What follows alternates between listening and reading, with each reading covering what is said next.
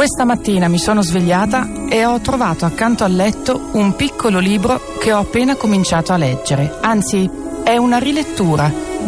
Un desiderio nuovo, quello di riprendere in mano libri già letti.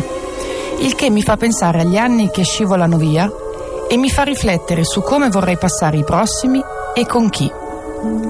Allora mi è venuta in mente quella griglia di domande fisse a persone conosciute che compone la rubrica di un settimanale che esce il sabato. Ho notato che spesso la risposta alla domanda la qualità che preferisce in un uomo è diversa dalla qualità preferita in una donna. Per cercare di comprendere di solito mi chiedo se l'intervistato è eterosessuale e quindi mi chiedo se la differenza c'entri con l'amore e l'amicizia. Ma è possibile che un uomo non abbia neanche un'amica donna o viceversa? Poi mi sono chiesta come rispondo. Cosa cerco in un uomo e cosa cerco in una donna più di tutto?